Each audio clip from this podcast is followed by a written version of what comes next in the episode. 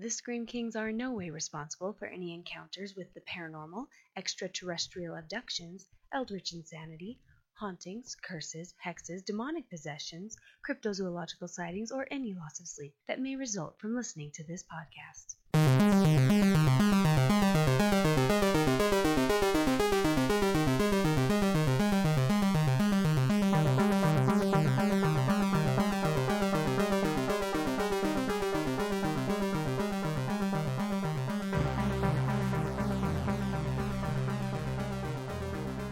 This is the Scream Kings podcast. I'm Max George. And I'm Nathaniel Darkish. The Mazik will find another broken podcast. Nathaniel, this is going to be a very exciting episode, though, as we have a very special guest joining us today. One who I am just delighted to have. I feel like he is my kindred spirit. Uh, it's going to be a great time. Yes, we have James Grady with us. So I met James through the wonderful device that is the Tweeter, more commonly known as the Twitter. Um, he had liked a few of my posts. I liked a few of his posts. Then we slid into each other's DMs, as the kids say. Um, and instead of sexy pictures, we started talking about demonology grimoires, which is truly my love language. Yeah, that that, that that's a step beyond. Like, like that's a couple of bases beyond normal sexy pictures for Max. um, he showed me a very beautiful library filled with demonology grimoires, which really puts me to shame, James. I've got a lot to work on to reach your caliber of stuff. And we just kind of got to talking about the occult and religion and mythology. And really kind of developed this awesome friendship. And I, of course, wanted you on the show because you're such a fascinating human being. And you have so many accolades and such a rich history, I think, with the horror genre. Please take it away. Tell us who you are and what you've done with your life. Thanks. Well, right now I'm I'm actually really far out of my out of my origins. I'm I'm uh, the editor of Out and About Nashville, which is Nashville, Tennessee's uh, local LGBTQ plus magazine. I got into that when I came to Vanderbilt uh, Divinity School, and I studied Jewish theology in Divinity School and Jewish philosophy there, and uh, edited a couple of books and and taught for a long time, and uh, then moved into something where I could make a living. And so I, I, I, kind of got out of professional, you know, geeking out on this kind of stuff. So I'm glad to be with you guys and talk about it some. Uh, James, tell us how you kind of got into the horror genre per se. Um, yeah, you know that that goes way back. My my mom was a big horror fan, and so uh, we were we were very poor, and, and our earliest our earliest uh, vacations were to check into our town's local hotel and rent a VHS recorder and have all night horror marathons. And I can oh, remember, oh doing, yeah, when I was like six or seven. So I, I, can remember seeing Zombie Lake when I was like seven years old and watching uh, you know Nightmare on Elm Street Part Two and realizing that I was both gay and terrified. And uh, and I think it, it, anyone who watches um, the second Freddy Krueger movie realizes they're a little bit gay. You can't yeah. watch that movie and not be a little bit gay. Um, except for when I watched it when I was oblivious completely to any gay subtext because I'm yeah, that's me. oh my god. So yeah, so I, I grew up on on on that stuff and and reading uh, you know Stephen King novels that were left in the bathroom and and uh, fell in love with the Necroscope books and all kinds of horror. So I, I grew up reading that stuff religiously, so to speak. And then when I was in middle school, I discovered the Holocaust, and and my my, my interest in horror took a very historical turn. And and so horror has just kind of permeated everything I did. You know, I wrote I wrote an honors thesis at Emory on demonology, and wrote wrote a master's thesis on exorcism and possession, and it's just always been evil all the time, you know. I have I'm recording on my couch, and right behind me is a Ouija board. I've had it on a few of my big sponsor calls, and it's gotten quite the looks. So it's quite fun. Uh, I know since since COVID has, has has us all at home, I have to decide: is this a meeting where I blur out my background, or is this not a meeting where I blur out my background? yeah, I get that. Um, all right, so you this awesome background. I, I have to praise your mother because really that is parenting at its finest and teaching Absolutely. your kids about horror. what is your favorite horror movie that you've ever seen? Can you pick one for us and maybe tell us a little bit why? Yeah, you know, I have to say favorite's hard, but the most influential horror movie that I've ever watched is The Exorcist because it's the one that really sent me down the road of like studying uh, demonology and exorcism um, academically, and and it kind of gave me an obsession. And so from there, The Omen and things like that. But it, The Exorcist really was the one that you know made it more than just you know the fun thing that I did on Saturday night. so, quick question then: Have you read the book, The Exorcist? I have. I have a number of times. Do you prefer the book or the movie? You know what? I I am such a I'm such a visually lazy person. I love the movie because I I, I lack the ability to sort of visualize, and so when I read, it's it's words in brain. So I love being able to see it. I do. I, I love the book. However, I don't think it's really terrifying until you know the last third portion. Yeah. Um, but the movie itself, it's just so iconic and so beautifully done. Um, it's like Rosemary's Baby. It's kind of a hallmark demon movie that you just can't replicate without failing. Uh, apparently, they're going to try and replicate The Exorcist, but we'll see how that goes. Well, that's ridiculous, but uh, I'll watch it, of course. Um, I mean, yeah, I will spend a good ten dollars to rent it, but right. I won't like it. yeah, exactly. Though, though did I, I must say it, it was an extraordinarily guilty pleasure to watch and, and kind of enjoy the Exorcist TV show. It was just terrible, but it was also great. I loved it. You know, I didn't hate the first season. I thought they did some really fun things with it. Yeah. The, the little plot twists about Regan here and oh, there, oh, yeah. that was a little silly. The second season, I made it one episode in. It's hot garbage. So yeah, no, definitely no. don't watch that. No, no. The first season, though, it was just a guilty pleasure. I, I have to say. I don't think the new movie is going to be a guilty pleasure. Yeah, no. But again, we will all watch it. everyone, everyone. Oh, for sure. Oh, for sure. Um, so you know, if, if The Exorcist is, is kind of, you know, your top tier, most important horror movie to you, what is the scariest horror movie for you? I have never been able to quite put my finger on why zombie horror is is the thing that scares me the most. Uh, and so, so really, I have to say the uh, the original Dawn of the Dead uh, is probably the one that can still make me just decide I'm going to leave the downstairs lights on at night and and walk upstairs in the light rather than walk upstairs in the dark. Hmm. That is interesting because Nathaniel and I both really don't care for the zombie genre. Yeah. As much. Um, I mean, it's it's an iconic, of course, component of horror genre. Yeah. No, uh, I'm just kind of over zombies. Yeah, you know, I I hear you, and and I don't like I don't reach for the zombie movie. Like it's not it's not the one that I that I will pick if I if I have to just pick a horror movie to watch tonight. But but they leave me with that feeling of of just despair and hopelessness that terrifies me deeply. I I think it goes beyond like intellect. You know, it just it hits me at an animal place yeah, that that that existential dread of of the hopelessness of of that kind of situation. So, so James, as a kind of a where you did your the- thesis in demonology and you're educated in Jewish studies, tell us a little bit more about that. Why why demonology? For me, there's a lot of catharsis in learning about demons and kind of those who have fallen from the straight and narrow. Um, but for you, what does that mean? Why why demons? Well, I think uh, again, uh, people don't associate it with Jewish studies, and and for me they were kind of separate. But uh, I guess what I got obsessed with when I you know when I fell into in my teen years uh, this fascination with with tragedies like the Holocaust and the Soviet gulags was the radical evil of humanity. For me, that sort of embodied and personified and made into an entity in demonology. You know, we study the worst aspects of uh, intellectual beings uh, crystallize into these into these intellects that were angelic potentially, or in the case of the ones we might talk about tonight, not initially angelic, um, but but intellects very much like ourselves, uh, but pure and purely dark. Well, that I think is really beautiful. I consider myself to be a pantheist, um, so agnostic at its core. However, demonology to me is kind of an evolution of kind of this negative zeitgeist that society has, and mm-hmm. you know, early on, you know, bad things would happen to people, and they, of course, had to put blame onto something, and so we created these icons and images of evil.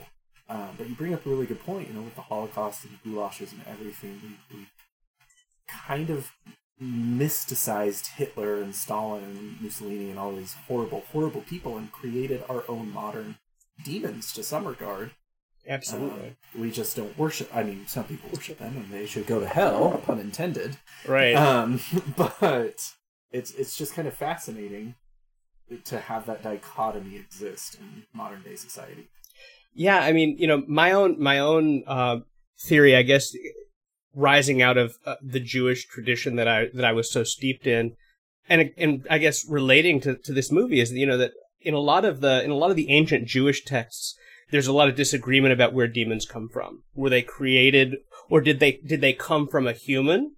And and the this idea that that a separate entity could be created by human evil is a really interesting philosophical concept when you think about something like the Holocaust, where it becomes so much bigger than Hitler and so much bigger than even the Nazi party, and it it gets beyond them and spreads well even the the deconstruction of divinity as well that you know if we have this divine loving being watching mm. over us why is he allowing evil to be born through his creations yes um, and you could even take it further you know hitler was part of the Thule Society a secret societal cult in germany that you know worshiped the aryan race and it's something that started out very you know dogmatic very religious very god-fearing and then devolved into kind of this satanic thing. Yeah. I mean, it's just it's fascinating. Um, yeah. It's tragic, but fascinating. Well, and you know, some of the texts that that the that the demons that we're going to talk about tonight come from um, talk about uh, people like Nebuchadnezzar, you know, who was who was this king of Babylon who uh, was you know came to Israel and destroyed the the Jewish nation and the Jewish people, and um, in in Jewish theology, once that period ends, uh, this figure is looked upon as a tool of God, right? Uh, and and and these evils are are incorporated into theology as tools. They're they're not outside of creation like they are in in, a, in a certain Christian theologies. You know, they're not fallen and separate. They're they're actually ordained in a certain way, and that's that's horrifying. Well, and to piggyback off of that too, I mean, the biggest grimoire that we know of, the Lesser Key of Solomon, is said to be, you know, the guidebook of King Solomon, the one who created the Jerusalem temple. Yes. Enslaved demonic powers to, you know, have his wealth created. It, it, it's a lot of the stuff that, you know, modern Christianity, I think, don't know and understand and are a little bit afraid of. Um, but Moral of the story is you and I can talk about demons for hours. Let's maybe talk about this movie that I was really moved by. Um, Nathaniel, do you want to kind of let us in? Yes, though actually real quick before we jump into the movie, I was just curious about a specific horror novel that um, uses the Holocaust in some interesting ways. I was curious if, if you had read and, and what your thoughts are, James uh, specifically Carrion Comfort by Dan Simmons. Are you familiar with it? Have you read it? I have downloaded it onto my my Kindle like as of like three weeks ago, and I haven't read it yet. So you got okay. me a little too early for that one. Okay, fair enough. Uh, well, um, I that is one I, I have read. Definitely, just you know, wanted to I guess at the very least put in a, a little plug for it because it, it really does a very good job of showing some truly horrific evil, and yeah, it, mm. it, uses the Holocaust, but not like not in a cheap way. Um, like like the Holocaust is is the background of one of the main characters, and you know, but it, it it's dealing with vampires, but not your typical blood sucking vampires. But that's all gotcha. I'll say to avoid you uh, to avoid spoiling anything too. I want you to have the the great experience of, of just reading it. So um, anyway, yeah, I was I was curious about that. But now shifting gears, let's talk about the Vigil uh, which, depending on where you look online, came out either in 2019, 2020, or 2021. I noticed this as well. It was quite humorous. I think it's because you know it, it, was one of those. It was available in some areas, or, or you know because of some uh, different I don't know ways it was distributed or dropped, or maybe had like a very small theatrical release in like 2019. But then you know, festivals, they were gearing up festivals too. Yeah, yeah, festivals exactly. Uh, and then you know now is is really just kind of becoming available more widely via VOD, and I think a, a couple of theaters might have it. Um, but yeah, so so even if it says 2019 online, that's probably the one you're looking at, even though it just barely really was uh, made available to the public. Anyway, let's talk about this movie a little bit. Uh, I'm just going to give like the uh, a super bare bones plot summary, but then we'll dive into the things we liked about it. So, uh, basically, what we have is a film about uh, a character named Yakov, um, who is uh, he he grew up in uh, the uh, Hasidic Jewish community in New York, and has recently left that community. He's he's trying to you know kind of get out of that way of life. Um, but is pulled back in by uh, a member uh, of that community who, uh, uh, you know, kind of personally comes to him and says, "Hey, uh, we would like you to." Um, oh, why am I blanking on the word for the person who? Shomer. Yeah, there we go. Yeah, to to, to uh, yeah, be a shomer, uh, which is to hold a vigil over a dead body, um, you know, uh, overnight, and you know, of course, that that uh, has a lot of you know like reciting of different psalms. You know, it's it's it's a way to protect a body from evil. Uh, he agrees to do it because he's desperate for money. Um, but then over the course of the night, uh, bad things happen. Specifically, there's a uh, demon called a Mazik that has been uh, afflicting the the dead man and his wife for years, and uh, decides to kind of play with uh, with Yakov over the, the course of the night, and uh, he has to ultimately confront it uh, in order to be able to escape the house. That is my, my super brief summary. Let's just kind of dive in because I think there's a lot of good to say about this movie. Um, for me, Nathaniel, we had a few episodes ago where we talked about His House, which was this really poetic kind of movie about the evils and demons of Sudanese lore. Um, and I really gravitated to the Vigil because it was kind of the same, not the same story, but another opportunity to see someone else's culture and the horrors behind that culture really come to light. Um, and sadly, I think Hollywood doesn't do a very good job at expanding uh, the horror genre and showing us these really terrifying stories that exist in other cultures. Um, and so the Mazik for me was completely unknown. I had no idea what it was. Uh, in terms of my Jewish demonology education, it's really the life often about that. I mean, Samael maybe and Azazel, but the Mazik itself was really interesting to me.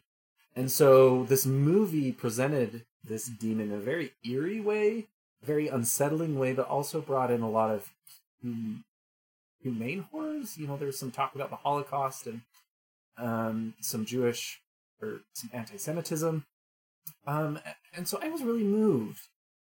But James, you're the expert here. Do you want to maybe kind of give us a little bit of info on what a mazik is and really the power and breadth behind the movie and why it was so important to the Jewish culture? Yeah, you know, it's it's in, it's it's interesting because I think even within within the Jewish community, um, people are familiar with Dybbuk's, and you know that's the most that's the most well known uh, sort of demonic form. Uh, and I was just doing a little research today and, and reading, and I was surprised to learn uh, or or be recalled reminded that the Dybbuk only appears for the first time in like the 1600s in any Jewish literature. It's a it's a new thing. Yeah, the Dybbuk to me kind of reminds me of like a poltergeist. Like Absolutely. Kind of seems to know about a poltergeist or a Dybbuk, you know. And I think yeah. that Hollywood movie that came out a few years ago was it Possession, maybe? Yeah, was about yep. a Dybbuk, and then yeah. you have uh, that rapper I can't recall his name because Matisyahu. Matisyahu. Yeah, yeah, kind of had that experience with a Dybbuk, and so I think it's a little bit more on par with what the culture is, yeah, you know, aware of. But hold sorry to interrupt. Oh, hold no. up, hold up, hold up. I don't know anything about Matisyahu encountering a Dybbuk, and I must know more. Oh, I don't know. He he was in the movie. He was the he was the rabbi. And he Ah. was the little. He was the he was the yeah. He comes from that culture though. You know, he's Yeah, he's yeah. uh, yeah. So uh, yeah. Um, but I, I mentioned the Dybbuk because you know Dybbuks come from human spirits. You know, they're they're sort of that that scary ghost that has gone that has gone desperately wrong. And there is some literature that that a mazik is is a similar has similar origin, but if you go all the way back to when we first talk about maziks, which you know dates back to at least the rabbinic era, second to sixth century, there is speculation that runs the full gamut from God created the mazik as a mazik on the sixth day of creation. Interesting. That is, it's one of the intentional creations of God as it is. It's not an accident, uh, and that actually you see in a in a uh, Mishnah passage from Mishnah Avot that lists the things that God made during creation. That makes me feel kind of like is uh, reminds me of kind of the story of Job, where God is talking to the adversary or Satan, you know, and, and kind of sends him on a mission that if a if a mazik is a creation of a divine creature, that it would kind of serve a purpose to some regard. Absolutely, though it's a little it's a little bit different because in in Jewish theology, especially in the in the biblical and early post biblical period, Satan is not a fallen angel. Oh, Satan oh, of is course, you know so but of course neither are maziks right? Uh right, in, right. in this in this worldview. But so so mazik literally translates into something like uh damagers. They they're beings of of damage and destruction. And so so their purpose whereas satan's purpose is is justice uh maybe taken too too literally uh the mazik are harmers. They they they dwell in ruins and they they they try to draw people into into the ruins and the dark places and the cemeteries to bring them to harm. kind of in a way similar to like will o wisps. They're Yeah. kind of leading someone to do something nefarious. I Right. imagine. And- and- That's and things- Things that will ultimately befall them badly. So also like like uh, little like, like the uh, the hidden folk in in a lot of cultures. Oh, I was just going to compare them to imps. Yeah, Sorry. yeah. Sim- similar to that, though, you know, uh, I, I know that, uh, you know, in some versions, they are mostly harmless harmers. You know, they do, they do minor damage. But originally, this wasn't so. Originally, they, they led to very serious harm. And they were part of a, a of a worldview where there were a few different names, but in the ancient world, they all kind of were used interchangeably. So Shadim and Mazikim were uh, were kind of interchangeable names that by the Middle Ages became different classes of demons. And of course, this is influenced by Christianity, which loves to classify demons and give them jobs and hierarchies. And you know, are you are you a second class archduke of the fourth? You know, Right. How many legions are under you? And uh, yeah, yeah. Whereas, whereas he- Hebrew is a very poetic language, and so we tend to find our demons in the language of the text. So, you know, uh, some some people may be aware that the Psalm 91 is is a famous exorcism psalm. It's used in the Catholic exorcism. It's used in Jewish exorcisms, and that's the one. You know, you shall not fear the terror by night. According to the rabbis, that that psalm actually names a whole bunch of demons because it says, "Thou shalt not be afraid of the terror." Terror being the name of a demon by night, nor of the arrow, the arrow being a ches, being a, a demon that flieth by day, nor for the pestilence, dever, which is a demon, nor for the destruction, ketev, that wasteth at noonday. And so each one of those things that it's naming are the names of demons. And so it's kind of an all-purpose exorcism in that way. Well, and that is incredible poet, like incredibly poetic, especially because I think a lot of Christianity pulls demons from previous cultures that exist, and you have Beelzebub, Moloch, all of these other demons that were deities to pagan cultures, but this Jewish tradition really just kind of inherently had not necessarily demons, but almost adversaries, is what it sounds like. Exactly. And and because the language itself is so poetic, you know, nouns are directly derived from verbs and so anything static also implies something moving and, and living. You get these you get these uh, states that can also be actors. Right? Mm. So pestilence is a thing, but it's also a state a, a, an, an activity. So, with all of this in mind, what are your thoughts on the vigils? What do you think it did right when it came to Mazik and, and other kind of components of Jewish lore? You know, I think that it embraced so much of the of the of the lore around the culture. You know, down to how, how do you guys feel about about spoilers? Or we do we do spoilers or We are a spoiler. Yeah, go ahead, Nathaniel. yeah, yeah, just yeah, we, we, we just lean into that because otherwise we can't really talk about what we want to talk about. Okay, so so this is not going to be this is not too bad of a spoiler, but for instance, there's a there's a scene where he's he's sitting as the shomer, and there's a light that goes out. the The light bulb bursts, and uh, there's an ancient Jewish custom that uh, when you're sitting as the shomer, you you have a light that you put at the head of the dead body, which is where that light was when the bulb went out, and it's at that point that it really goes downhill fast. This is why you're on this show because moments like this, you just think like, "Oh yeah, that's a horror trope that they got to do." But oh, that that's poetic. I love that. So I, I loved things like that. There were so many little details, and I'm I'm a I'm a sucker for little details. My absolute like my, the moment where I sat forward came very early. It's when when the Rebbe comes and, and hires him, and he tells him why he's done it, why why he came to pay him, and why he's willing to overpay him. Because he says, sitting the vigil, it brings you closer to the community. It's truly God's plan. It brings you back to us. Now, being a big Exorcist fan, what did that remind me of? Well, Yeah. it's an excellent day for an exorcism. You'd like that intensely, but wouldn't that drive you out of Regan? It would bring us together. You and Regan, you and us. Like that that moment, I was just like, I I don't know if it was an intentional shout out, but I was like, ah, that bringing us together. You know, horror does that. It brings us all back together. There were a ton of parallels, I think, between The Exorcist and The Vigil here, especially kind of the build up between the demon and its, you know, quote unquote possession. I don't think it was possessing Joaquin. Joachim? Am I Yeah. saying that right?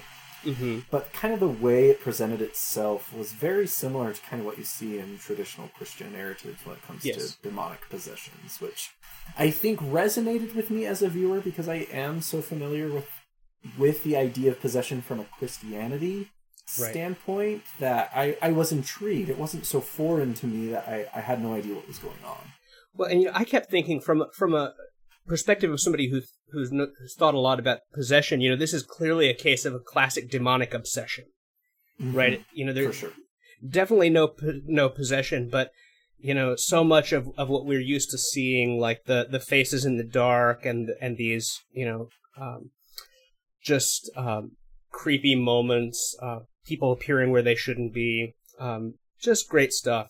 Yeah, and I think the plot itself was very poignant and Mm. subtle, but at the same time very relevant for what you know the United States is dealing with. I feel like we're having this terrible resurgence of racism and uh, kind of hate against minorities, which I think we are a very anti-Trump podcast, so I will say it like that. That unfortunately our political environment has given rise to, and so you know, kind of conflating the idea of anti-Semitism with demonic presence really Mm. hit home for me because they are the one and the same. Yes. Um, and it was incredibly tragic what happened to our, our protagonist. Yeah, and I love the way that it paralleled that frame story. I know I know not everybody's gonna love the way that it ends, um, but the you know that that opening frame story with the old man whose body we're with the entire evening and, and his experience with uh, a Nazi, and then this young man's experience of of losing someone to uh, anti-Semites, the parallelism between them and and the opportunity for things to repeat themselves in a in a merciless fashion, um, and you really don't know till the very end whether it's going to. One thing that I, I kind of want you to maybe give a little bit of insight on is just a little bit uh, about like uh, Hasidic Jewish culture, just because like I feel like you know it's something like I'm I'm peripherally aware of, but you know I feel like there might have been a few moments or, or elements of the film that I might have not had a, a- firm enough uh, understanding of. Any, anything that you could maybe fill us in on? specifically like the big thing for me is you know okay so like what what is involved in, in like leaving that community How is Mm. this a little bit different than you know most uh practicing uh, jewish people in like the united states today and also like what's up with the the stuff that he puts on at the end.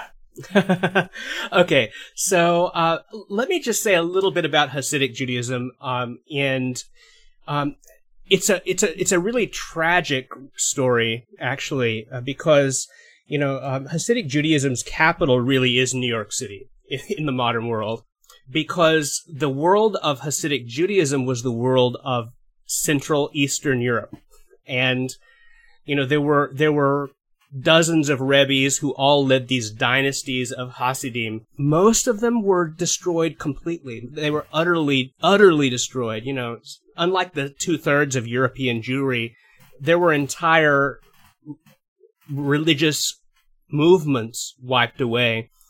And the ones that weren't uh, survived by relocation to Brooklyn. And uh, so, so what we see really are the remnants of that. Now, before I mention a little bit about why it's so difficult to, to leave and why we see this young man in such a desperate position, Hasidic Judaism is also very different from main, mainstream Orthodox Judaism, much less conservative and Reform Judaism in America or elsewhere, uh, because uh, Orthodox Judaism is a is a legal religion. It's based on a on a religious law code. Um, it's it's very much about practice and and following uh, a certain code of law and ethics. Hasidic Judaism uh, follows the same law, but its tradition is a mystical tradition. So Hasidism is a is it's much more of a mystically oriented group. Um, they believe in um, spirits much more fervently. They believe in uh, the power of prayer to change reality. They believe in, you know, they, they look up to their to their rebbes as um, divinely inspired. So in a way, it's is it kind of like a traditional Christianity? You know, we I, I think we see a lot of modern Christians kind of believe, you know, not in, in the Bible in kind of a figurative sense that prayer Right. is good, but it doesn't really move things. This is much more a conservative type of a a way. Yeah, I mean, it, it is conservative in, in in the sense of the practices. It's it's very radical in the sense of its views about the power of of the personal relationship with God. Um, and so so really for me, if I were going to give people a a metaphor for understanding it, I would have to turn to 19th century Mormonism. Yeah, I, I- I mean that's kind of what it reminds me of. Both m- myself and Nathaniel have a Mormon background, and it's really resonating. I mean, we Mormons nowadays believe in a living prophet and the power of you know this priesthood. And I mean, Nathaniel, you're more an expert than I am nowadays. But Yeah. ab- ab- absolutely, the the position of the Rebbe of a Hasidic movement is very much like the position of a Joseph Smith, who, you know, uh, God speaks to this person. Um, the difference is because Hasidic Judaism is Jewish, they may take a much more adversarial role towards God. Whereas, you know, in a you know, my understanding of of uh, say Joseph Smith would be that you know uh, he presents himself as speaking as a prophet, so Yes. as, as sort of a mouthpiece for God. A Rebbe is God's representative, but he's also man's representative, and so you read these great stories about 16th, 17th, 18th, 17th, 18th century Rebbes and God seems to be punishing their communities, and these Rebbes will go head to head. They'll take hunger strikes, demanding that God go back and, and review the situation and overturn his judgment, that God will not do this thing that he is trying to do. Seems very reminiscent of, of the literal wrestling with, with God, you know, when Yes, Israel became Israel by name. exactly. And we take that we take that as as a um, as something that the Jewish people are called to do. Um, one of the reasons that Abraham is viewed as heroic is because of his argument for Sodom and Gomorrah. Right? God wants them to be destroyed, and Abraham argues him down. And they're actually they're actually Jewish traditions that so so God doesn't continue to test Abraham after that except for one time. You know, he after Sodom and Gomorrah, Abraham only faces one more test, and that's the test at at the sacrifice of Isaac. And there are rabbinic interpretations of this story that God never tests Abraham again after the sacrifice of Isaac because Abraham failed the sacrifice of Isaac. Uh, not because he didn't sacrifice Isaac, but because he didn't argue with God over it. So for what Christianity views as, as his faith, uh, the rabbis view as his failure to understand God's p- point. Well, I, I, I love that, and I think it is really beautiful, and something that you know modern Christianity has lost a lot of is kind of the hubris of the divine that they Yes. are these omnipotent beings that you know have such an influence on us. But at the same time, you know, like the ancient Greeks, Zeus was an adulterer. He had these fallacies, and you know, Drew, Jewish tradition, prophets are not revered because they speak to God, but because they fight and defend humanity.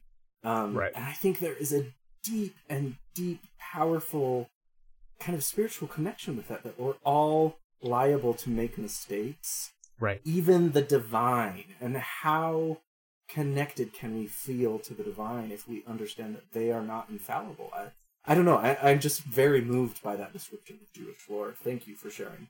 Absolutely, thank you. And and one of the one of the reasons that I wanted to to, to push us back to that is to, is to then come forward and and and say, you know, so we meet somebody coming out of that tradition, which develops into Hasidic Judaism. Uh, in a, in this very mystical form, so it takes the it takes all all the sort of the charismatic faith tradition, and it brings it into the Jewish context, uh, but it also brings it into this context where this community is forced out of Eastern Europe by the Holocaust to Brooklyn, New York. And they come here speaking Yiddish, looking different, and they do not, um, they do not integrate. They, they build their own communities. They wall themselves up metaphorically. And so you'll notice almost everybody in this, um, in this movie that's uh, from the community has an Eastern European accent, but none of them were none of them are immigrants. They're all born in America, and none of their parents were immigrants. Their parents were all born in America, but we're talking about communities where in the year 2020 they have they have Yiddish only schools in their community. So English is not their first language, even though they're third generation Americans. They grow up speaking Yiddish and they learn English. On top of what you might see with, say, Church of Jesus Christ of Latter day Saints. Imagine if they didn't speak English either, how much harder it would be to get away. Yeah, and I, I, I mean, I don't want to make any comparisons between the two, but as an ex-Mormon, uh, I resonated with this character quite a bit because it grow up with this entire paradigm of what life is supposed to be.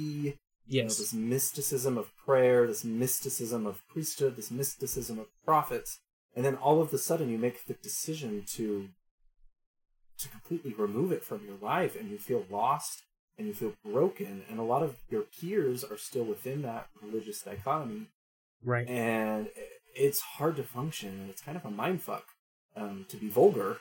Yeah. Um, and so uh, for me, that that resonated really, really deeply, and it brings in the the thematics and the symbology of a Mazik even more because you know it's this creature that in the show, and I'm not 100 percent sure if this is accurate, has its face kind of turned back and looking towards the past. And what a powerful symbol for something like this that you're, you know your your guilt and your shame is caught up so far in your past and what you were and if you can burn that and start to look forward how liberated you'll feel yeah. It's it's it's that trap. Yeah, and and so just uh, relative to the the Mazik having its uh, head turned around, so I listened to uh, an interview with the director of the film, and so he talked a little bit about like why he chose to go with Mazik, and you know a lot of it was just that like he he's tired of seeing only Dybbuk's and that kind of thing. You know, he knew that there was more to offer in in his culture, and so he he decided to you know to go with a, a Mazik. but you know he he had to kind of tweak it because you know he talked about how basically it, it was you know in a lot of the research he did it was described as a minor demon. It was supposed to be invisible which doesn't really pan out well for uh, a horror movie and also Yeah. that uh, it tended to just leave chicken footprints everywhere and and and it- so he said you know uh, that was going to be a, a hard sell as far as uh, effective scares and so yeah he came up Yeah. with this idea of it of it facing backwards yeah, kind of as a as a or the head facing backwards as a symbol for the main character's uh, story arc. So Yeah, no, it, it it was a great it was a great device for him, and I was I was going to say, you know, I, I've never I've never heard of that, so I'm glad that you found him saying that that was sort of his his his made up. I I, I do have to say though, I, I read other interviews with him, and um, you know, he he should have called me because those those things that he mentioned are are not the main representations of it. Uh, there's some great stories about um, you know they they have these they have these um, almost like astral bodies. They have subtle, they're made of subtle matter, and so they can be seen in some descriptions. They just don't cast shadows. Yeah, well, I read they're very similar to the Jinn. Yeah. um, kind of these elemental spirits. Right. Um, Here, but here we see the weakness of, of, of looking to the Jewish tradition for, for a definition of something, because like these things are described in so many different ways. Were they created by God on the sixth day, or are they the result of an evil spirit, an evil human? Both things are said by authorities. So I mean, and at the end of the day, when it comes to demonology, there's so much personal interpretation. I mean, who created this idea that Satan had cloven hooves and horns? You know, like right, it is all a furry, a furry. Uh, yeah, essentially. I am sorry to all our furry listeners, but Satan is part of the. Well, you know, the, the, don't don't discount Satanist furries. They have the, they have a right to exist as well. Absolutely. If they're not hurting anyone, you worship Satan in the best way possible. um, uh, but the kind of the point I want to get at is we we embellish so much these ancient narratives um, that who knows what is right and who knows what is wrong. And I think the poetic part of it all is it's open to interpretation Yes. um, which is why I love being an agnostic. Is uh, you know, God to me is a very personal creation, a very personal feeling, and no book or no religion or culture can tell me otherwise. Um, and for me, there's beauty in that, and I understand that that's not everyone's narrative, of course. Hmm.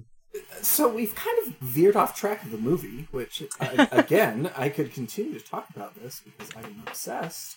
I regret Um, nothing. overall, I think I- I think the movie was good. It's not perfect. Um, there were parts that I really, really enjoyed. I think it had a very well developed sense of eeriness to it from start to finish. I think this poor little babushka. Um, I, I, I did not like her at the beginning of the show, and then I really was rooting for her at the end Yeah. a few more points that I really really enjoyed um, is I I think I, I mentioned it though that the demon allegory of having its head turned back really resonated with me. Uh, I went through a very nasty divorce. I focused a lot on kind of the negatives of my past, and so hmm watching this individual kind of fight his past and move forward with his future was awesome for someone who has kind of been through the gamut with that. Um, but also, I really enjoyed that the end of the movie wasn't his like faithful devotion back into religion. Right. He had this very profound experience with this demonic entity, and I was worried that they were just going to be like, "Oh, okay," and now all of a sudden he's this zealous Hasidic Jew again, all over. and, and it wasn't that, and I think that gives him a lot of credibility. That you know, this moment didn't define him. He had this moment where he had to come to terms with who he was and what he believed in, and that was his decision to make.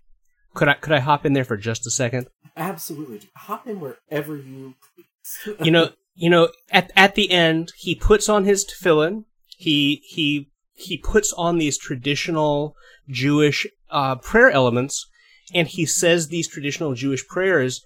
And honestly, I think the beautiful part about that is, you know, he makes it through this night. He saves this old man's soul, and what he can take away from this is he can be Jewish and not fall back into the trap of that kind of Judaism. I do like your uh, point there that you know he does use the the symbols of of his faith and you know uses the prayers and all of that like that that is a a weapon and that, that he can have faith but it doesn't have to take the same shape as it did before could could you speak a little bit exactly. to to what the, the nature uh, of all of those i guess i don't know ceremonial uh, pieces of, of clothing and stuff that he wears when he finally has his final confrontation are yeah so so he will he will he uh, for for those of you who are who are lovers of leather, he's he's wrapping tefillin which are with which are leather phylacteries. Uh, I know that sounds sexy. Um, don't not, as, not don't, as sexy as you want them to be. Wait till you see the movie; you won't think so anymore. Um, so Maybe so someone will. I'm sure there's someone on Tumblr right now ready to go. Yeah. Oh, oh yeah. No, there's uh, there, there, for everything. I've got some here at home if you really like them. Um, so. Uh, So so uh, these these phylacteries are are leather boxes. They're they're little leather boxes, and inside of them are are little prayer scrolls. And and the um, the prayers that are written on those are the are the texts from the Torah that tell you to do that. You know. Um, um, and you shall keep them in your right hand and in your for, you know, on your on your in your on your head and and uh, bind them as a sign, etc., etc. So that that whole passage from the Torah is written on little scrolls and put in these boxes, and you you mount it on your head. It makes you look like a little Jewish unicorn, and then you hmm. put it on your arm and you wrap it on your arm, and and there's a certain way that you you wrap these bindings on your arm, and you do that in the morning before you say morning prayers. Uh, and you know you'll see that that constant the the Rebbe invites him to morning prayers later. What what is unsaid in the movie is of course already done it. He's already he's already performed his morning prayers, Rebbe. So he puts on those um, those prayers, and if you look back at the ancient rabbis, there were two groups of ancient rabbis, like there are two groups of rabbis everywhere. One of them said, "Oh, this is just you know we're just doing what the Bible says. We're putting it on our forehead and we're putting it on our arm." And most of the rabbis were like, "Yeah, that too, but also evil spirits." you know this this is our this is like the the full armor of God, as the Christians would say. So so you you've got literally the words that that God gave to Moses, commanding this on your body as a as a physical representation of God's uh, of of you accepting God's commandments upon yourself. And you know, if if you don that in in faith, that's viewed as an extraordinary uh, protection against evil. And so he, he does that and then he goes to face the Mazik. And, you know, we have that, for the budget of the movie, that great scene where, you know, he faces off with, with this evil spirit. And then what I think is the much better scene where he faces off with the spirit as it tries to hold on to the soul of the dead man. I, I agree. I, I, I really liked that scene a lot more. I felt like it was it was more cohesive. Just yeah. yeah, him him you know reciting the prayers and, and staying there as this body is like convulsing and making some very unpleasant clicking noises. Um, yeah, yeah, yeah. That scene really worked for me. Considering that, uh, you know, and, and kind of the just you know thinking about those scenes, you know, to me actually this this also seems like another parallel to The Exorcist in a lot of ways, mm-hmm. in that you know we have you know the the equivalent of you know our our priest who is doubting but then who prepares uh, and then goes and faces the demon. Like you know, it, it feels very similar in that way. But you know, we don't have our old priest and the young priest. We just have our young priest. But but yeah, like like the the preparation and and all of that leading up to it really kind of works as a an interesting parallel to The Exorcist. And also, yeah, going back to that um, interview I listened to uh, with uh, the director writer Keith Thomas. Um, yeah, he he you know kind of pointed out that like he he did want to bring other you know kind of classic horror elements and, and kind of mirror some of those things as well very deliberately. So I don't think that's a coincidence. As far as liking it, the thing that I liked the the the most about it was in that very final scene when the old man's body is thrashing and clicking. We we we hear him say those words, "Let him go, let him go," over and over again, and you'll almost miss it if you're not paying attention. But he says, to the man, let him go. He's not talking to the demon. He's talking to the soul of the man. And that to me sort of finally brings that theme home, right? It's not the demon that has control over the man. It's not the, it's not the demon who is holding on to the man. It's the man who's been holding on to his demon. Yeah. And I, I think that tracks for what the Mazik is, right? It's kind of this, this poltergeist that sticks to a spirit yeah. and forces you to relive the worst moments and because of that, because of that reliving and that constant looking back, he, you know, you, we get attached to our traumas. Uh, we, we, find it hard to live without them. Yeah, they become comforting to some regard. That, that you've been through this thing. That's the reason why you act. The reason why you act. And, and I yeah. understand that, but at the same time, there's no personal growth until you kind of, you know, face that fear and face that Mazik. Yeah let's maybe talk about a few things about the movie that maybe we didn't love. For me, I can go first. I, I feel like sometimes the acting of the movie, there were parts where it felt a little bit cheesy. Um, the story was so well developed and poignant that I didn't care as much as I normally would in another movie. But the main character and the grandma, uh, the babushka, or whatever we want to call her, Mrs. Uh, Litvak. Yes, I felt was a little silly at some parts, but but not bad. Nothing that I would hold against the movie. I uh, honestly thought that uh, probably the weakest acting was really more just like some of the peripheral characters, like uh, Sarah, the the girl that he's been flirting with, and stuff like that. Like, I don't know. I didn't really buy her performance that much, but you know, it, it, I, I wouldn't say it was ever terrible, but it wasn't always the best and I have to say when when I when I when I saw the when I saw the notes about this, I, that's that's what I thought that you might be going for. But for me, having having met people who have left that world, those people reminded me so much of people that I've met because they aren't used to interacting with people in a normal way. Hmm, that's a very good point. And they're all they they're, they're so stilted and they're so they're bunched up and they're they're it's it's like watching people trying to play people on stage. And so for me, it was really good. well, that, I think that's again a frame of reference that Nathaniel and I just don't have, and that really, you know, changes my mind about it. Of course, a few more things that I didn't quite enjoy particularly. Um, I felt like the music sometimes was a little bit louder than I wanted it to be. Not just the music. Very. That's a very odd comment. I feel like we haven't really talked a ton about musical scores when it comes to horror movies. Um, but I think this film could have really benefited from just some silence sometimes. Yeah, I thought it, ha- it has great music, but it was used so poorly. Yeah, and and it also wasn't just the music that they turned up too loud. Like some of the sound effects were just so loud. Like mm-hmm. I had it. I I was watching the movie by myself. I had it turned down pretty, you know, pretty low because I have you know sleeping kids in the next rooms. Uh, and then my, uh, but yeah, my wife came in and she's like, "What? What is up with the scary noises in this movie? Like that's the only thing I hear is these this loud, like nasty, freaky noises, and I'm like, ah, I I think it's just that it was trying to equate volume with scares, and I felt like that was a little bit amateurish. And again, I think at the beginning of the movie, the plot was a little slow. I'm kind of notorious for hating the pacing of movies. Mm-hmm. Um, I don't know if it's I'm just old and I don't want to waste time, but like let's get it going. But again, it, it's I kind of felt like myself nitpicking about things that I didn't quite love. Um, and that is just one of the things I, I, wanted the story to kind of be like, okay, let's go, let's get moving. Um, yeah. But that is probably just me being stupid.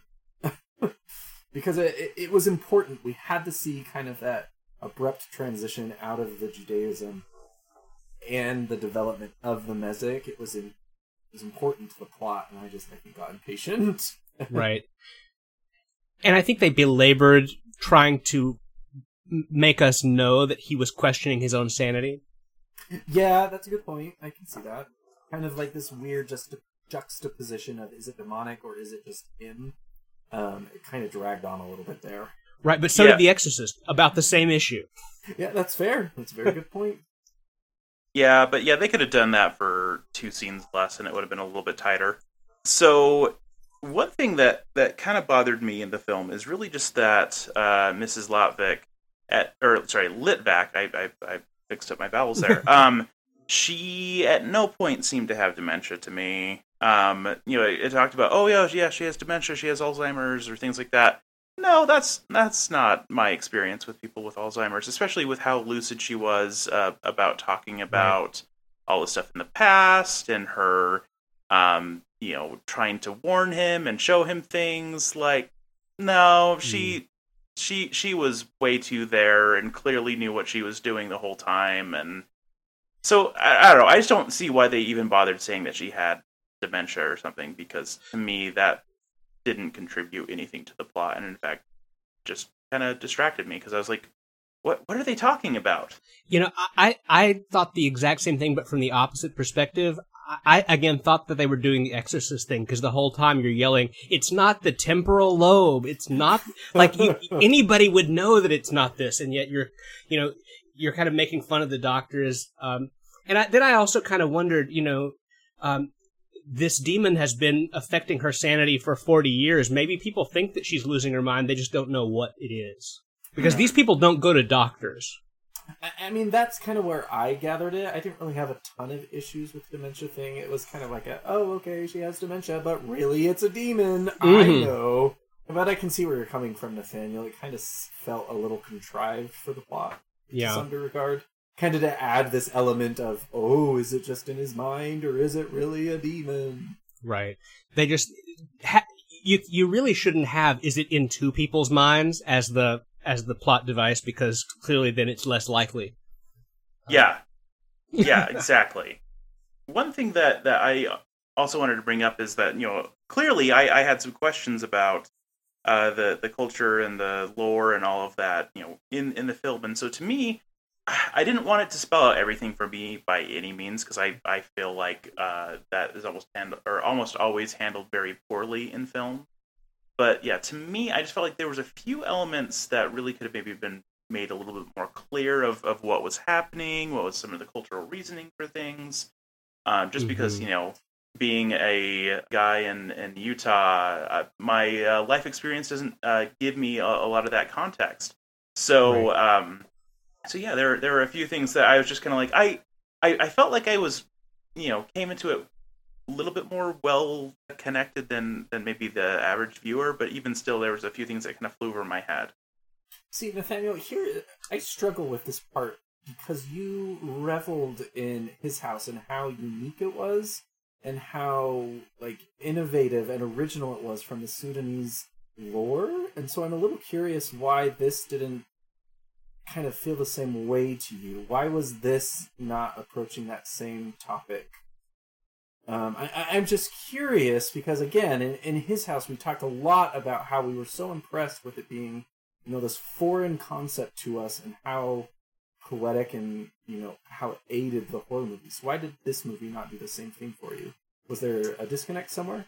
I I think that a lot of it is that in in films where it does it especially successfully, like his house, to, a lot of times we have an, an outsider that is eh, you know having to occasionally ask questions and go hey so what are you talking about? What's the context for this? And and you know again you can easily overdo that and have to have someone just sit there and explain everything to the audience but i, I felt like you know his house did that very well it had had just enough outside people interacting with our main characters to to kind of give us a little bit more context.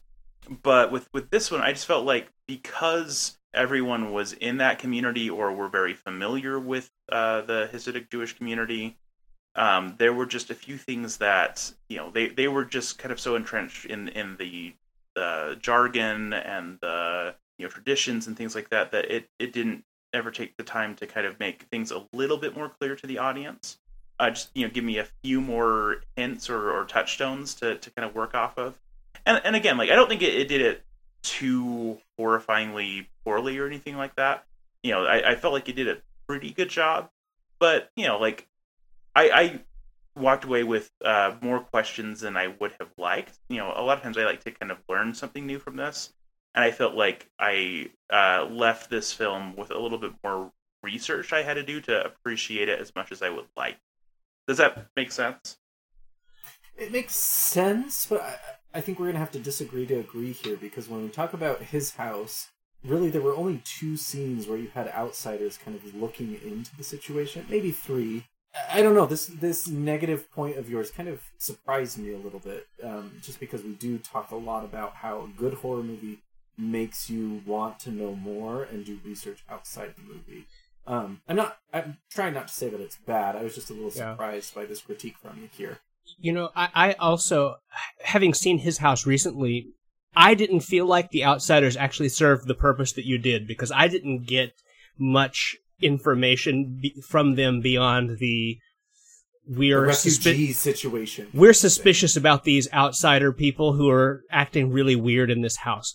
Um, I my theory about why it doesn't resonate quite as well is that it is easier to accept our non-understanding because it's a little more foreign. We have less because we have less cultural touchstones for the for the, for the African influences. It's easier for us to just accept our lack of knowing and then seek out information. Whereas, unfortunately, I think coming from a Christian context, a lot of people f- feel like they know more about Judaism, and then when they come up against Judaism as it's actually practiced, they realize, oh, wait, do I not know about that? so I don't know. For for me, I find a lot of people have that experience of uh, of Judaism when, for instance, when they come visit us at synagogue, they feel unhappy in a certain way because we're not what they expected. Yeah, I, I think that, that that is a great point because yeah, I, I, I definitely felt my ignorance in a much more frustrating way, I guess, uh, with this, you know, considering that because yeah, like if I don't know stuff about Africa, well, of course I don't because you know the education system has never given me beans about that when I was growing up uh, another thing that I and, and, and you're right. I, I think I was kind of off off base with you know pointing out the the outsiders involved in his house. I think maybe the the difference is that a lot for a lot of his house, the the way that the story was told, it was kind of unraveling this mystery of why this was happening. Uh, and so when we had that big revelation of of why exactly they are being haunted by that entity, and I'm not going to get into spoiler territory because you know uh, I don't want to spoil it totally. for everybody. Well, well, that and also it's just like you know if if, if someone's listening to this episode and haven't uh, encountered uh, his house yet, I'm not going to spoil that that moment. Watch it for sure, and then uh, listen to our episode about it. But you know, I felt like that made a lot of things have a lot of context and make a lot more sense to me. Mhm. Then with this with, with this film, I felt like you know I didn't necessarily have big revelations that kind of clarified some some meaning uh, or or some of the things that were happening. Yeah, I, I can see that, and you know, I think I think we armchair quarterbacking. One of the one of the great scenes was the moment where he sees the video of the of the man doing some explaining. Doesn't feel like you're being told, but you're being told some things. I think they could have worked a little more into that. They could have worked a little more of that. The old man's research, like dropped elsewhere, but Yeah, I wonder too, Nathaniel, if it, it's a moment of a narrative. For me, I felt like I, you know, had this moment where I was confronting my past again and realizing that no, this does not define who I am. I don't know. I, I think we can talk about this for you know much more than we have time for in a podcast. I think what really speaks to the testament of this film is that it allows every person to kind of interpret it in a little bit of a different way. You know, Mhm. for me, it was about resonating with my past. For you, James, I think it, you know, it spoke a lot to your Jewish heritage. And Nathaniel, even for you, it kind of had a different meaning. And and that is a hallmark of a good movie. That there's one message, but somehow it transforms and evolves to mean so many different things to different people. oh yeah, Um, and that, at the end of the day, I think is more important than anything else. With that, do we want to maybe go into kind of our ratings and how scary we thought this film was? yeah, absolutely. For me, uh, for me, let's start with crowns. Um, so James, again, for some context, we rate this movie on a scale of one to ten crowns because we're the Scream Kings.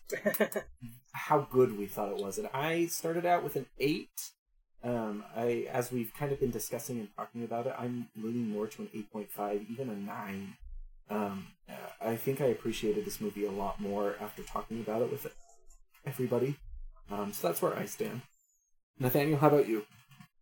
So I'm going to be the downer on this one. I I gave it a six. There are a lot of things I really really like about this film. I really enjoy a lot of the story elements, but the the little bit more amateurish filmmaking things kind of bothered me more than maybe I should have let them. But yeah, I don't know. I I had a hard time with just how much it was just you know screamingly loud whenever anything spooky was happening and things like that. And and I felt like yeah, there's just a few moments that were too difficult for, for me to parse at, at certain times, and other times it was bashing me over the head with information. I don't know. I just don't feel like uh, this filmmaker quite found his sweet spot yet. But I will say that like I, I plan on watching whatever he makes in the future because I think as he gets better at his craft, it will you know I'll I'll, I'll be rating future uh, films of his you know much higher. See, I, I, Nathaniel, that kind of blows my mind a little bit again because you said it was bashing your head over with information, but we just had this huge conversation about like not having enough conversation or information. So I, the only the only thing I, just, I guess I'm confused. Okay, to clarify with that one, it was actually that video. I felt like the video was the video in the basement was a little bit too okay. in your face. I, I liked exposition all at once. Yes, it was a little bit too direct. Okay. I wanted it to just kind of more subtly divulge the information because he just came out. It's like this is how you fight it. That was too much. Yeah, if if it was that, incorporated that was into what he was talking about a little bit more subtly, then that would have been yeah, better. But but basically, he he walked down. The video told him this is how you fight this this bad guy. This you know this is how you fight the demon. And then then suddenly we have our, our creepy moment, and then it and then we stop looking at the video. So that was too on the nose for me, but that was the only part I was talking about with that. Sorry, uh, James, how did you feel about it, Crown's Wife? Yeah, you know, uh, I'm just gonna pop right in there though and say, uh, you know, I thought that that video was the only way to get the information out about the Mazik that made any kind of sense. So I liked that up until that point. I agree about the about the telling him how to defeat it. Uh, but, yes. So I, I gave it a nine. I'm I'm inclining towards a nine point five. Put put everything else aside. Name a better Jewish horror movie that's been made in the last fifty years. I can't. And so so for me, it's it's it's just a um, it's it's an achievement in that sense. You know, it's not like The Possession. It's not like Dybbuk box knockoff movies. It's it's a legitimate Jewish horror in the in the tradition of The Exorcist, and that's not something we've got. You know, we don't we don't have that. So, um, I I think it's it's it's a nine for me. Well, and, and I think that is important to recognize because it's diversity within the horror genre. We're always talking about you know this classic cis het white final girl and we're tired of that trope and we want something different.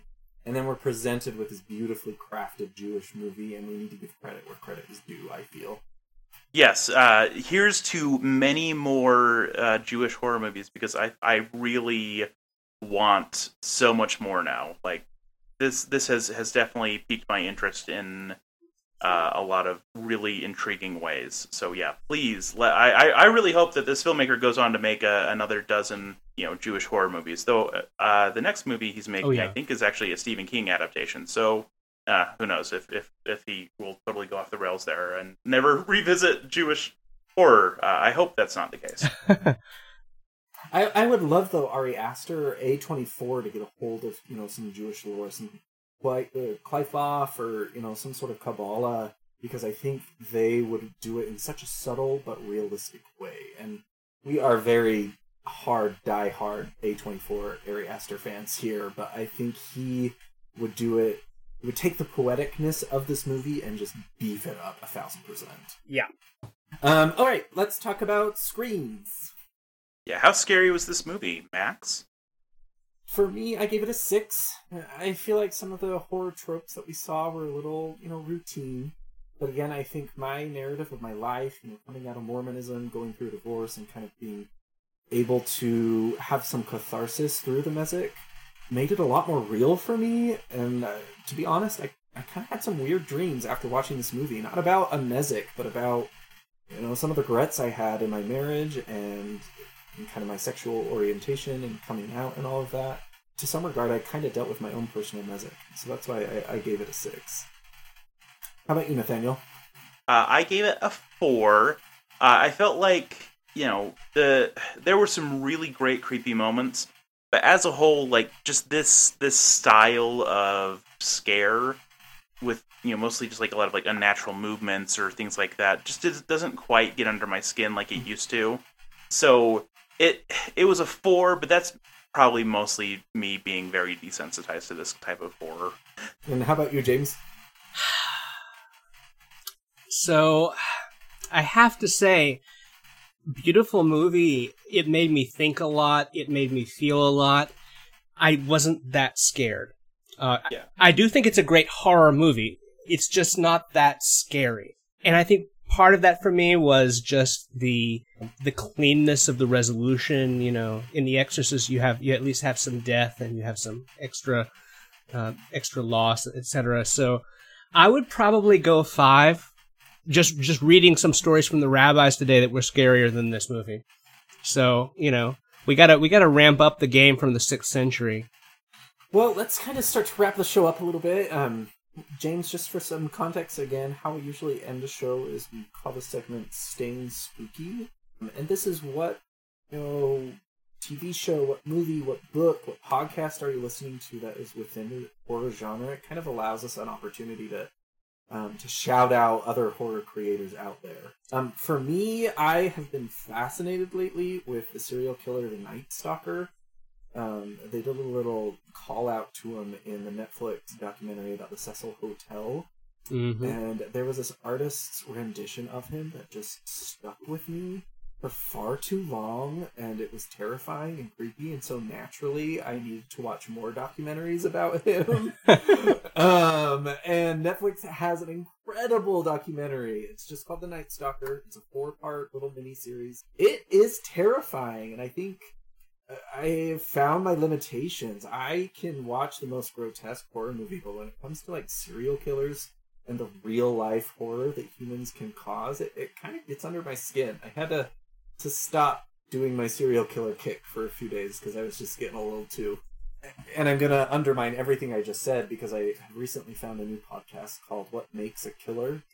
um, they just started their second season, but the first season was a 12 episode kind of little mini series about the most infamous serial killers out there and kind of breaking down what happened in their lives and how they became serial killers and what lessons we can learn from that. You know, being kind just because people are different doesn't make them bad and, and kind of putting it all together in a little bit more of a, a bigger picture that is terrifying and creepy to learn about these serial killers from all over the world but also very uplifting, as odd as that sounds, about we gotta be better people than we are. So that is how I am staying spooky. Uh, James, how have you been staying spooky? You know, I've I've been on a little bit of a horror comedy kick lately, so uh, I really enjoyed Freaky, which uh, I did not expect to when I when I saw it. Have you guys seen that? I still need to watch it. It's a it- it's Vince Vaughn. Vince Vaughn is uh, a serial killer, and uh, he and a high school teenage girl switch bodies like Freaky Friday, but now he's you know able to use her to kill people, and she's trying to get her body back. So it, it. it's fantastic. And Bloody Hell, which is a bit more of an action horror comedy uh, about a about a a guy who uh, is sort of like uh, Mission Impossible, but captured by a, a murder family in Australia. No, no, uh, N- Norway or something like that. And uh, yeah, he has to kill this murder family to escape, and also their teenage daughter falls in love with him. So. Both of those sound like my jam. Definitely, uh, Freaky was already on my radar, but Bloody Hell is now definitely uh, going to be a, a must watch. So, how I've been staying spooky lately is uh, I just recently read the newest Stephen King novel, which is called Later. Based on the cover and based on the fact that it was uh, published with like a by, by like a, a paperback like crime publisher, I didn't expect it to be a, a horror novel, but it was. It, it's about a guy who can kind of see ghosts, Sixth Sense style a little bit, but he has that start to go horribly awry when um, his mother's girlfriend, uh, who is a cop, forces him to uh, start using his powers for uh, hunting for some especially nasty people. It's it's really fun. It's I don't know. It, it, was a quite a ride all the way through. Um, it had some really surprising and and sh- uh, just just like I, I almost dropped the book kind of uh, references to some other Stephen King stuff that I did not see coming. You know, so, some very notable things that I was like, oh wow, I okay, cool. I mean, you know, he definitely always ties all all of his stuff together, uh, you know, in, in like this greater universe. But this one was a a turn I did not expect.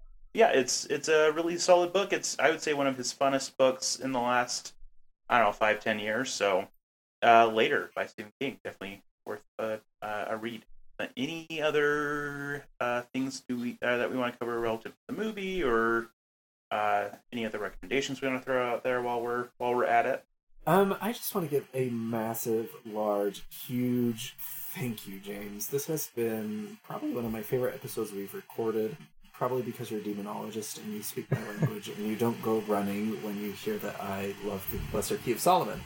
Um, thank you so much for your insight, your explanations. I think this is a truly fascinating but also edifying episode for our listeners. Thank you. I really enjoyed uh, talking to you guys. Yeah, it's it's been a pleasure. We will definitely have to have you back to uh, you know dazzle us with with your insight in, in some future episodes. Uh, where can people find you in the meantime before we uh, have you back? Uh, I am on Twitter at uh, James Allen Grady, A L L E N. Okay, so I guess yeah, since there's nothing else to say, let's uh, call it good with Stay Spooky.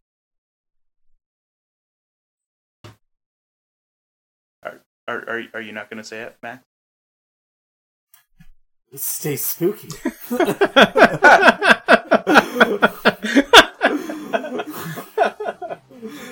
Need even more Scream Kings? Here's our obligatory shameless social media plug. Follow us on Twitter or Instagram at Scream Kings Pod. You could also email us at screamkingspodcast at gmail.com. Help us reach a wider audience of horror fans by leaving a review on iTunes or by sharing a link on social media. You can also support the show by going to patreon.com forward slash Scream Kings. Stay spooky.